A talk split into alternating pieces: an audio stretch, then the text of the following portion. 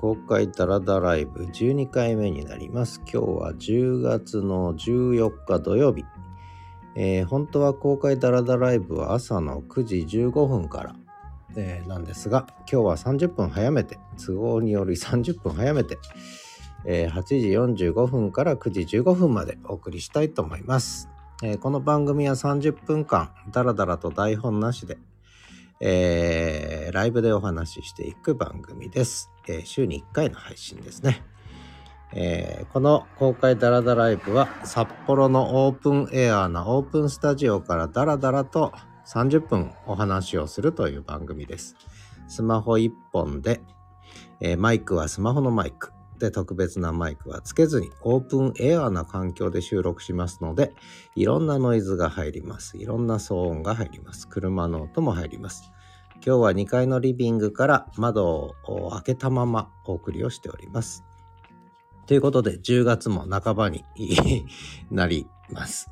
最近収録を始めると北海道犬の東一郎くんが何を始めたんだろうと。なんでこいつは喋り始めたんだということでえー、気になるみたいでね、ちょっかいをかけてくんですね。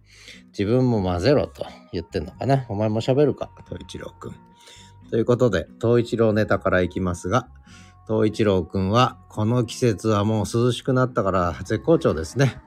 えー、夏の間はおとなしいんですが、動きも鈍くて、ぐたーっとしてんですが、もう涼しくというか寒くなってきたので、えー、気温が20度切るとえー、20度以下になると絶好調ですね。東一郎くんはね。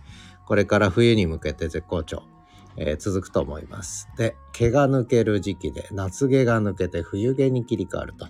で、ほぼ抜けたけど、まだ毎日ね、毛がいっぱい抜けますね。はい、余ったれてますね。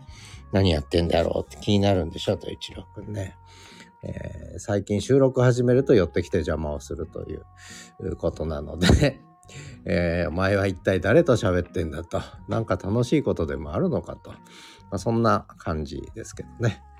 えー、それで、えー、しばらく喋ってると諦めて、え寝るんですけどね。えそれで、えー、東一郎くん話で言うと、え昔、えネトラボっていうんだっけ、えネットニュースですよね、がありまして、えそこで取り上げていただいたことがあって、で、ヤフーニュースとかにも載るんですけど、東一郎くんのインスタグラムですね。で、これがいつ頃だったかな？冬ですかね。一度取り上げていただいて、で、おかげであのフォローしてくださる方もたくさん増えて、東一郎くんは一気に有名犬になったわけですけれども、えー、また再びネトラボさんがですね、えー、また何か見つけたらしくってちょっと今度この、このリール動画を紹介させていただきたいんですが、はい、どうぞどうぞよろしくお願いしますということで、えー、また多分1週間後ぐらいには、東一郎くんが Yahoo ニュースに登場するんじゃないかなというぐらいですかね。えー、最近の東一郎絡みのニュースは、あ、もう一個あった。えー、今ですね、ちょうど、えー、犬は昔は発情期は1回だったんですが、年に。で、今年2回になったんですよね。飼い犬になってね。おお、統一郎も喋りたいか。発情期の統一郎くん。えー、今ちょうど、えー、女の子のワンちゃんたちがみんな一斉にヒートの時期に入ってまして、で、統一郎くんはその匂いに反応するんですね。えー、もうあっちこっちにヒートの匂いがするもんだから、統一郎くんもちょっと発情して、今朝は私の足で、えー、腰振ってましたけどね。えー、切ないですね。えー、何か僕にできることはないかなと思いながらもまあ見てるしかないですね。えー、東一郎くんの腰の振り方はなかなか、あの、いいですよ。ね。ね、いい感じだよな、お前な。はい。えー、愛嬌もあっていいと思います。ということで、東一郎ネタはそれぐらいかな。はい。えー、っと、あとは、ちょっとスポーツネタいこうかな。えー、将棋。藤井聡太さん八冠達成おめでとうございますって、まあ、あっちこっちで言ったんで、これはもうすごいことです。それから、えー、っと、ラグビー。ラグビー負けちゃったんですが、多分テレビ局は地上波ですね。えー、テレビ局地上波は、なんだ、えー、放送枠を日本が決勝トーナメント進むと思ってたんですね。えー、放送枠を全部抑えてるんで、これからちょっと日本のいない決勝トーナメントをね、楽しく見ようかなと。やっぱりラグビーはもうね、イギリス中心に、まあそこはもうイングランド、ウェールズ全部分かれてるわけですけども、それぞれね、チームがね。やっぱり英国紳士のスポーツということで、面白いですね、ラグビー見てるとね。ということで、え世界レベルのラグビーが見れるということで、これはまあ日本は出ませんが、えー、見たいなとます。それから、もうスポーツ終わっちゃったとか言ってたんですけど、サッカーね。サッカーがやってましたね。昨日サッカー勝ちましたね。えー、カナダとやって、えー、4対1だったかな。結局ね。勝ちましたね。強いですね。日本サッカーね。えー、日本代表。で、また17日ぐらいに試合があるんですかね。えー、楽しみですね。ということで、ちょっとサッカー観戦の楽しみが、えー、ちょっと出てきたぞ、ということぐらいかな、スポーツはね。あ、もう一個あった、スポーツネタ。スポーツネタもう一個はですね、箱根駅伝100回大会ということで、今日が予選会の日です。えー、これまで箱根駅伝はえー、いわゆる首都圏、首都圏の大学しか出れなかったんですけども、えー、今回は100回記念ということで全国から予選会ということで、えー、といっても地方から出場する大学数はそんなに多くないんですけどね100回大会ってことで予選会が開かれるんですね今日ね。で、それが9時半ぐらいスタートなのかな。ね。で、みんなが一斉に走って、で、そのチームの上位10名かなんかの、えー、合計タイムで、えー、予選通過が決まるということで、結構見ものじゃないかなと思ってるんですけど、で、実は今日、えー、公開ダラダライブを早めた理由は2つほどあって、えー、1つはその箱根駅伝の予選会見ようと。いうことが一つですね。それでもう、なんだろう、一方で予選会やってるところで9時15分から気にしながらね、ダラダラライブやるのも嫌だなと。まあ見ながらやるって手もあるんですけども、まあそれもちょっと気が散って、それだけになっちゃうんで、もうさっさとやってしまおうと。えー、この時間にライブがあるから待ち構えてる人もいませんので、えー、いつやってもまあそう変わらんだろうということで30分前倒し、前倒しをさせていただきました。えー、とにかく東一郎くんは構ってちゃんで、えー、構いながら喋ってるんでね、話があっちこっち行きますが、まあそれが一つの理由。だからもう一つは、えー、っと、実は昨日の夜サッカー見ちゃったんで、えー、深掘りライブの日だったんですけど、深掘りライブサボっちゃったんですね。なので、この後深掘りライブもちょっと収録しなきゃなということで、まあそれも考えて、で、箱根駅伝も考えて、スケジューリングしたところ、先にもう公開ダラダライブやってしまえという結論に達したという、まあこれが2つ目の理由ですね。えー、と一郎くんがもう遊んでくれ状態ですね。えー、遊んでくれ。いやいや、すごいね、と一郎くん。はい。まあ、それぐらいかな。えー、あとはそうですね。まあこれはちょっとサッカーとバレーに関してですけど、日本の選手の層が厚くなりましたね。これやっぱり海外で、えー、海外でこう、頑張ってね、えー、力を上げてきた成果が、うんどちらのスポーツもね、実ってんのかななんていう気がしますね。まあ昔の言い方で言うと武者修行を海外でのチームでしてきて、でもう国際的なレベルになってしかもその選手層が厚くなったっていうねことはとても大きいなというふうに思ってますね、えー、楽しみです。さて、えー、あとは SNS ポッドキャスト関連の話をちょっとしとこうかなと思うんですがちょっと今一個気になってんのがファーストーリーですね。台湾のポッドキャストサービス。これは一応登録はしても番組作れるようにしたんですが、今番組名とコンセプトとどんな配信の仕方しようかでちょっと考えてますね。これは面白いと思いますね。で、ファーストーリー自体がもう日本進出を決めて、えー、日本を一つの市場ターゲットにして、えー、活動を始めてるということですね。で、私もここで番組持つことにしました。えー、ただちょっとまだ最終的にどういう番組にしようか、ちょっといくつかアイデアあるんですけどね。で、ここのファーストーリーの面白いところは、えー、っと、番組無料プラン、要するに配信者の方も、えー、無料プランだと番組1個しか持てないと。で、少しお金払うと番組2つとか持てる。もうちょっと払うと3つ持てる。5つ持てるとかね。番組数で課金制度がある。これ一つやっぱ面白いなと思いましたね。で、日本ではその LISTEN というね、文字起こしから始まったポッドキャスティングサービスがありますけれども、えー、っと、やっぱり番組数の1個、えー、なんだろう、えー、課金をするというかな。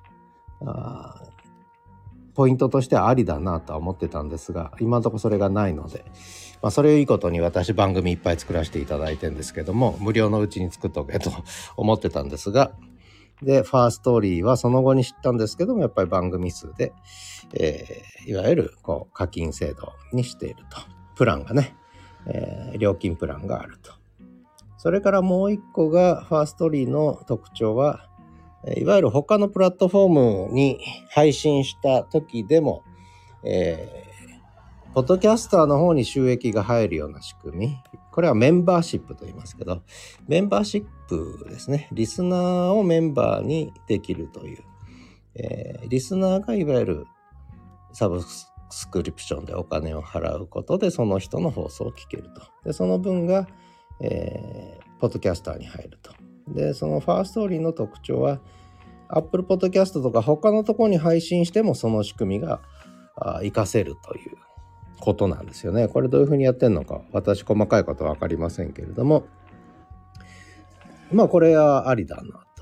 番組数とメンバーシップってねことでやってると。で文字起こしはどうもやってない感じですよね。だからそういう意味では LISTEN とは違う。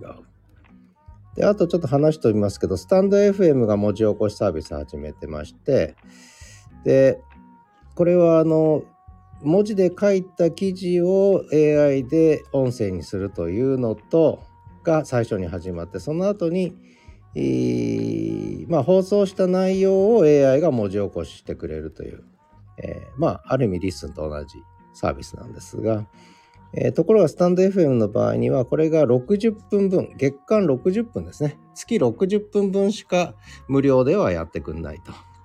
で、それ以上やりたいときは、コインを買わなきゃいけない。ね、コイン。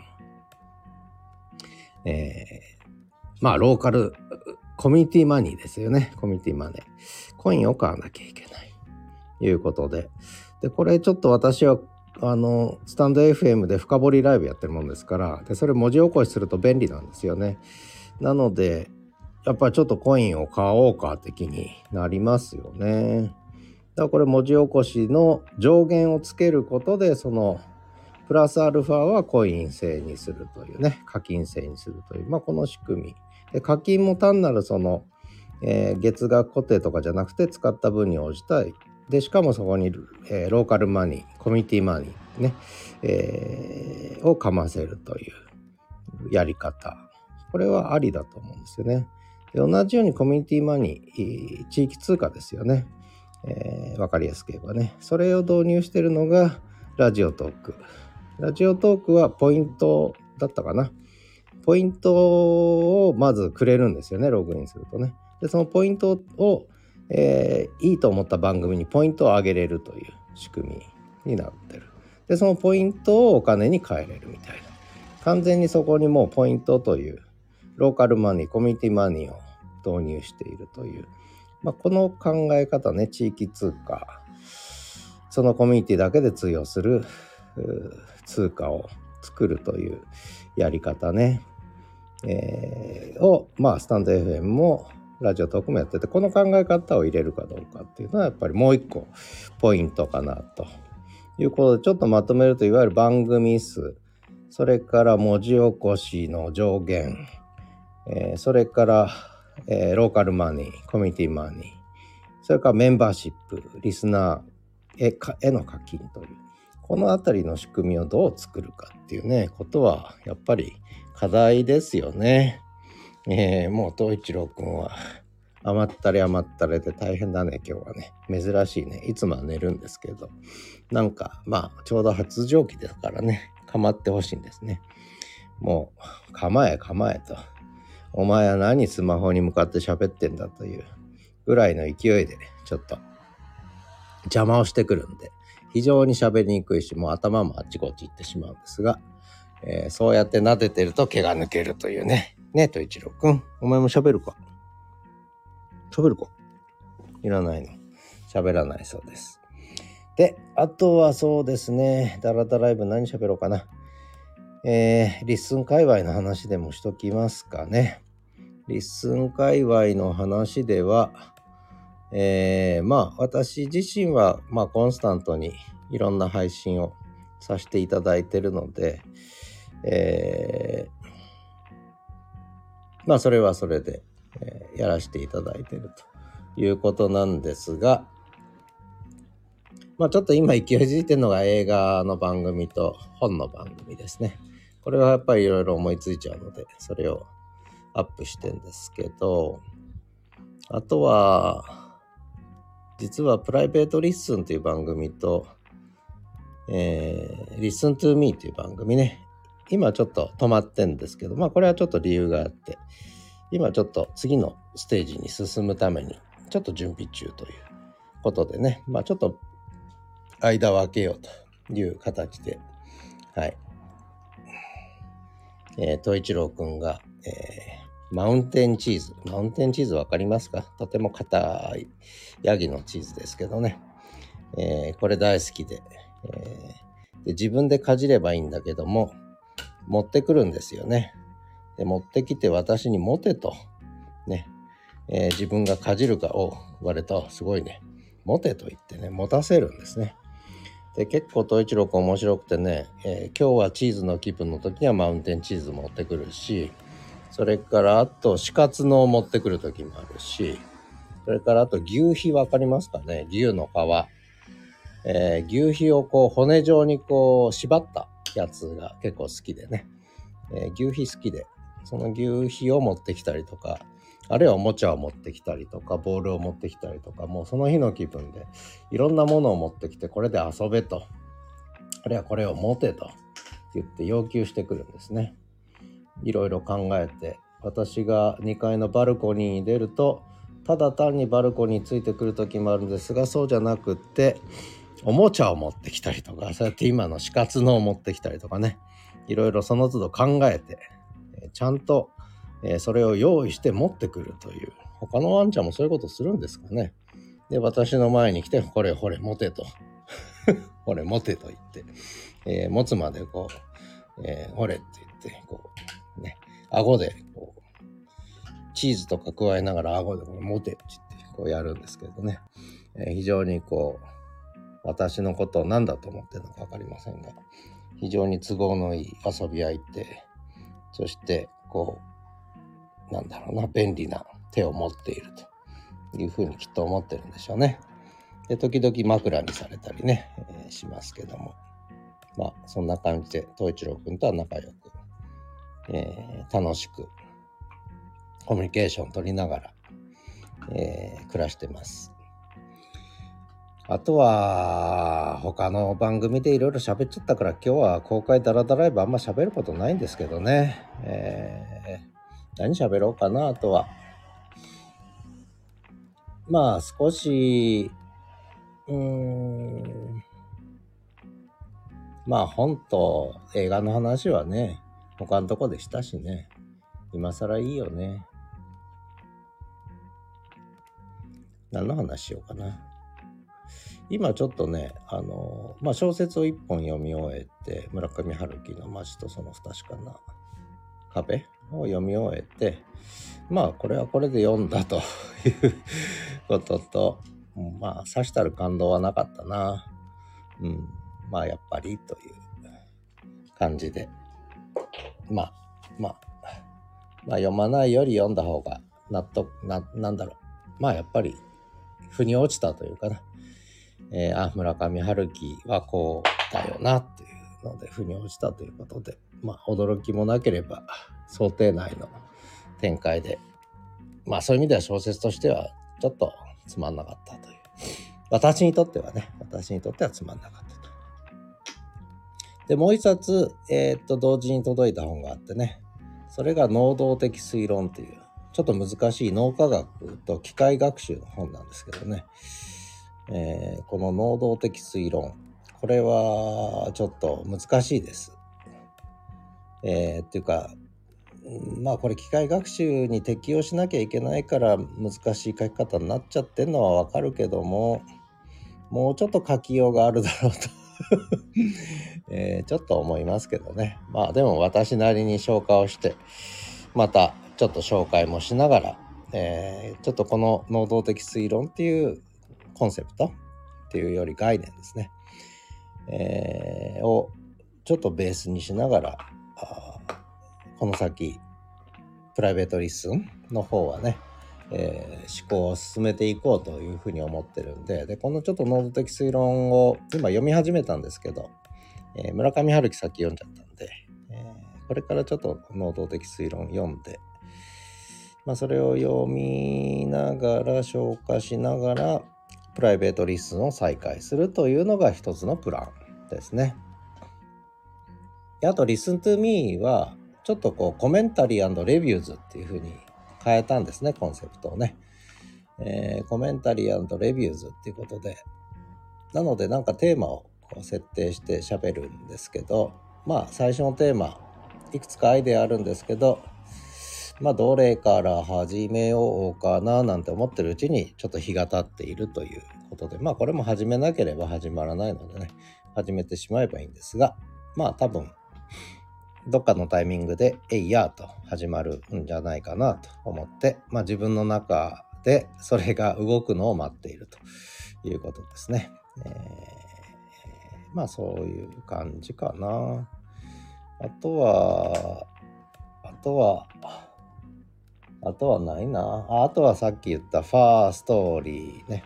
ファーストーリーという台湾のポッドキャスティングサービスで始める番組をね、えー、ちょっと他の番組との関連も含めてどうしようかなということを今試案中で特にうーんまあとりあえず無料プランで一つ番組立ち上げるんだけどその後まあお金を払って複数番組を持つ方向で展開させるかそれとも無料プランのまま一つの番組で行く方針で行くかのこの二者択一ですね。それによってちょっと展開のさせ方違ってくるわけね。複数番組を持つことを前提に始めるのか、えー、もうその番組1本でいくのかっていうこれもう最初の路線の問題なんですがでその後の展開可能性考えると結構重要で私にとってはね。なので今そこの決断がまだちょっとついてつききってないと最終的にね。なので、うん、もう少しちょっと思案して考えないとえー、もうちょっと考えないと、ちょっと結論が出ないかなという感じですね。と一郎くんどうした？もうチーズいいのか？飽きたか？お前まだ1名で喋ってんだっていう、そんな顔してますけれども、あと、あと6分喋んなきゃいけないよね。えー、別にまあ、こだわんなくてもいいだろうと思うかもしれないけども、一応30分、ね、ちょっきり30分ダラダラと喋るというのが、この公開ダラダライブのコンセプトなので、30分喋んなきゃと一郎。どうする？ちょっとバルコニー出てみるか、バルコニーに。じゃあ、えー、暇を持て余したので、バルコニーに出てみましょう。えー、2階のバルコニーに出てきました。やっぱりオープンエアな感じで、少しこう、音の入り方とか、えー、違ってくんのかな？そうでもないのかな？えー、っと、東一郎くんも出てきました。はい。と、一郎くんとじゃあ一緒に座って、ここで、はい、と一郎くんも来ました。うー、何やってんだお前。スマホ舐めちゃダメだ、スマホ。スマホ舐めちゃダメだ、お前。スマホ舐めちゃ。うん？俺の喉舐めてんのか。甘ったれだな、お前は、本当にな。甘ったれだな、と一郎は。甘ったれ、と一郎、誰か来たか？にゃんこ来たか、にゃんこ。にゃんこ見てこい。誰か来たか？ヤマトお兄ちゃん来たか？ん？お兄ちゃん来たか？おじちゃん来たか？ワンコ来たか？ワンコ、にゃんこ。来たきつね来たか？カラス来たか？お風呂入るか？お風呂。お風呂入るかさ逃げていきました。えー、爪切りするかとお風呂入るかと耳掃除するかって言うと逃げていくというね。お、逃げていきました。お家の中入ってきました。えー、お風呂嫌いというね。まあこれ面白いですね。他のワンちゃんもそうなのかもしれないけど、非常に言葉をたくさん理解するんだよね。うん。かなりの単語数覚えてますね。これ一回数えてみようかなと思うぐらいですね。チーズもわかるし、お風呂もわかるし、爪切りもわかるし、耳掃除もわかるし、えー、掃除機もわかるし、えー、ね、お散歩もわかるし、お外もわかるし、いろんな言葉理解してますね。お兄ちゃん、お姉ちゃん、おじちゃん、おばちゃん全部理解してるしね。ワンコもニャンコもキツネもカラスも理解してるしね。えー、結構語彙数、理解する語彙の数は多いんじゃないかな。世間のワンちゃんよりも。そんな気がしますね。で、東一郎くんも一生懸命喋ろうとするんだけど、残念なことにね、えー、残念なことにそういう風な発達をしてきてないので、ね、舌とか、口の形とかね、喋れないんですけどね。寂しいね、と一郎くん。一緒に寝ようっつってます。と一郎くんは一緒に寝ようと誘ってます。えー、しょうがないのでちょっとお家の中に入って、今から東一郎くんと添い寝をしたいと思います。はい。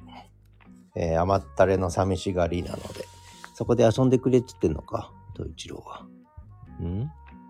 本当にダラダラになってきたな、これ。公開ダラダライブ。二人ほどの人が覗きに聞いてくれたんですが、えー、さっさと行ってしまいましたね はい、と一郎くん。眠たいね。ねんねしなさい。ねんね。なんでお前喋ってんだって顔しながら見てますね。スマホになんかいいことあんのかということで、私は箱根駅伝の予選会のテレビをつけてみましょう。ね、これからちょっと予選会を見ながら、あ少しのんびりしようかなと思ってます。ね、えー、結構ね、テレビつまんないから最近全然見ないんだよね。ほんとスポーツとドラマも見なくなったな。あんまり面白いドラマがないので。で、結局映画ぐらいですけど、映画も最近ちょっと見てないな。えー、これはまだですね。えー、まだ始まらない。何チャンネルで始まるんだったかな？あ、STV だね。STV で始まるみたいなので、じゃあここつけといて、あ、まだ始まりませんね。9時25分からだ。えー、なので今ちょうど9時13分。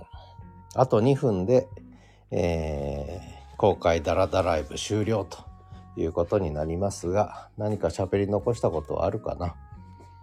何にもないね。うん。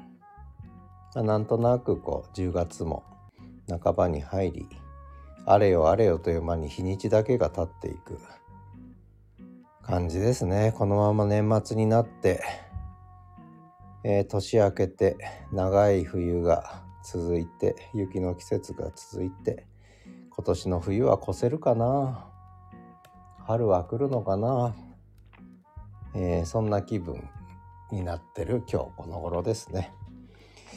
これ、あれですね。スマホの時計が遅れてますね。